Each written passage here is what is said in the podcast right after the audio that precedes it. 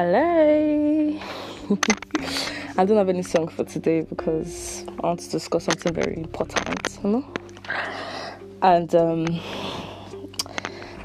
I've thought a lot about it, and I think that's probably why I'm recording this quite late as well. I've been recording since yesterday, but I just wanted to like collect my thoughts properly and just understand the angle I wanted to come in from because there's so many different breakdowns. So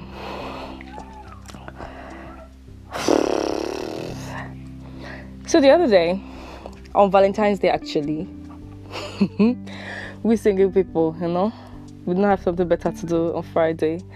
Anyway, I'm part of um. Obviously, I'm doing my masters in human rights, and um, it's under the School of Law at the University of Essex. So the WhatsApp group we have, it has LLM, MA, all of us are shared there, you know.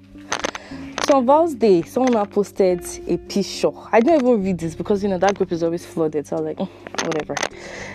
And then someone commented on it like something like, "Oh, if it's not for the kind people that donated bras, I would not have worn a bra when I was a child." I said, "Bra, shite. What's going on?" And I went to go and check, you know, the poster again. It now turns out that they were saying something like donate your used bras for women in Africa. Uh-uh. I put my phone down, you know? I thought about it. I put my phone again. I read it again. I was like, I'm, I'm, I'm surely I'm reading this wrongly. Like, where do I even start to unpack this from? Like, my head was just turning. So I was like, you know what? I have a friend, Jazzy Baby, Jasmine. She actually gave me the title for today's episode. so I sent it to her. I was like, am I am I tripping? For because one the bras are used as in someone has already won. Secondly this whole women in africa like there's a way we talk about africa like it's some sort of little you know this tiny place that we could just dump. Anyway thirdly this whole idea around humanitarian stuff for africa I, I was so mad and I was like, this sounds patronizing, this sounds wrong, this sounds unhygienic, this sounds stupid, and I don't even know where to start from. And then she said something. She was like, you know, like she found it quite interesting how foreign aid works in general in you know post-colonial era like you know now we're seeing neo-colonization and the impact it's playing in like these countries as well so you know obviously in the context of okay let's even overlook the hygiene part and overlook the condescending part and the patronizing part. Like even let's assume you even raising money to buy bras and send it to Africa Africa again. like assume all of us in Africa. Anyway, you know, the thought about there there are probably local people in that country that are producing this or they are retailers or whatever and you're taking their source of income away, you know, and she gave me I was like, actually, that's interesting because a few years ago, I watched this documentary done by Poverty Inc. And they looked at that, you know, they looked at um, when there were like crises, you know, in certain countries and how the West invaded. So, you know, in Haiti, I don't know if I'm saying it right, I have H factor, so please forgive me, guys. But they had, you know, a crisis and they interviewed, you know, so obviously it's a documentary. So they did, an, uh, they interviewed the. Um, citizens, like the residents, and they were like, oh, prior to you know the old earthquake and stuff, that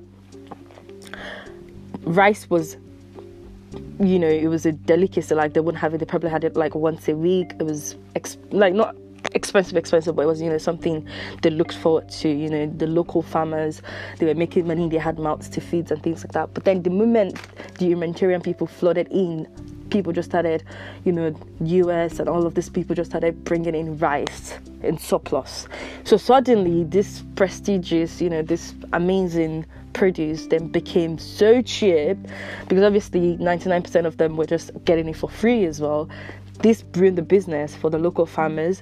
This led them into the slums. This, then, in the long term, it made their economy a lot more worse. You know, and it was like even now, present day, because obviously this documentary was like probably ten years ago as well. But it was like right now as well, like everywhere you go to now, there is stew rice. You know, and then one of them they said something that I picked up on. Then it was something like if the point of all these NGOs invading and doing all this good stuff was genuinely to help people, why didn't they try to link up with local people? So, you know, you have someone already maybe importing mosquito nets, or you have someone already that is a plumber, or you have someone already making shoes. Like, you know, why are you not linking up with them to foster um, their businesses, to give them, you know, startup funds or whatever you need? Like, why are you just completely just this savior complex. Yeah i guess that's uh, you know. So anyway that aside what i actually wanted to focus on today was just i just wanted to vent i guess just to rant. You know being african i did that. Being nigerian um living in the uk you know being at university as well it means you're constantly just coming across a lot of ignorance a lot of terrible comment. I've written about this so many times, so I guess I'll just send you to my Medium, my Medium page as well. But I just really wanted to just rant off as you know a Nigerian because we didn't have a we we ended up having like a little chit chat on the group as well. You know, a couple of other black students then went, okay, this is wrong on so many levels, and this makes absolutely no sense. And I'm just you know at this point in my life, obviously looking into this, I have a whole module that I'm doing this year, colonization and human rights, where I'm literally just trying to understand how colonization happened and what led us to where we are at and what's then in, still impeding the development in Africa. You know, we have 54 African countries. How come all of us are still developing? But that's story for another day. My point of view right now is my daily experience as experiences as a black student in a UK university and how much ignorance you still kind of get from supposed learned people, right? Because I'm, you know, that was a poster, it was a flyer, like they, they pasted it somewhere on campus. So there was a group of people, probably as part of a, a student union society, that sat down, came up with this plan, thought, you know what, this is amazing, this is the best thing since sliced bread took their ideas to their, I don't know, shareholders or whatever. They thought this is fabulous. Then they went as far as creating, you know, designing a poster and then publishing it and and that that is really what is just I'm still trying to wrap my head around it like yes you know, and there's that, that, that that's where the confliction happens again. You know, I talked I talked about being conflicted a bit in the feminism in Islam part, you know, obviously, and I think that's what I'm so you know I'm experiencing right now as well. It's that a part of me understands that yes, there are probably turns of you know countries and regions in Africa where they need help, they need resources, they need support, but then at the same time, it's like a part of you still doesn't want to I don't know. You know, it, it's like yeah, you understand your privileges and you understand that you're fortunate and you might not want to see your continent being addressed or you know sought after in that kind of way. So it's kind of like trying to find the right balance. And I think the balance that I'm holding onto in this point, in this particular case, is that women in Africa, however vague and stupid and ignorant that phrase is,